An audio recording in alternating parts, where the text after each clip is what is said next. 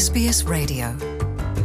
퀸슬랜드주 남서부 내륙 시골 마을에서 실종 사건 신고를 받고 현장에 출동한 경찰을 향해 현장에 숨어있던 괴한들이 총탄 세례를 퍼붓고 경찰이 대응 사격에 나서면서 경찰관 2명 등 모두 6명이 현장에서 숨지는 전례 없는 사건이 발생했습니다. 공무 수행 중 숨진 경찰관 2명은 26살 레이첼 매크로우 경관과 29살의 매튜 아놀드 경관으로 밝혀졌습니다. 사망자 6명 가운데 나머지 4명은 무고한 이웃 주민 1명과 경찰의 총격을 가한 괴한 3명이 포함된 것으로 확인됐습니다.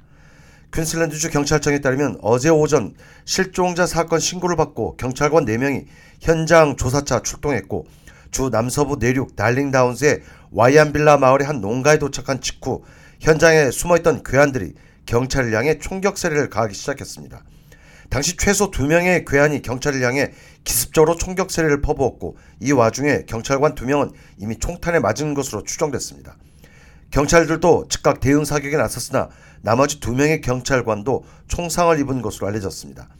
이에 경찰 특공대가 즉각 투입돼 이들 3명의 용의자들 모두를 사살하면서 상황은 일단락됐습니다. 경찰에 의해 사살된 3명의 괴한은 2명의 형제와 한 여성으로 알려졌습니다. 사살된 괴한 가운데 한 명은 실종 신고된 뉴사우스웨일주의 전직 교장이라고 한 매체는 보도했습니다. 퀸슬랜드주 경찰청의 카트리나 캐롤 청장은 지역사회의 안전과 치안을 위해 경찰관 2명이 목숨을 바쳤다며 안타까워했습니다.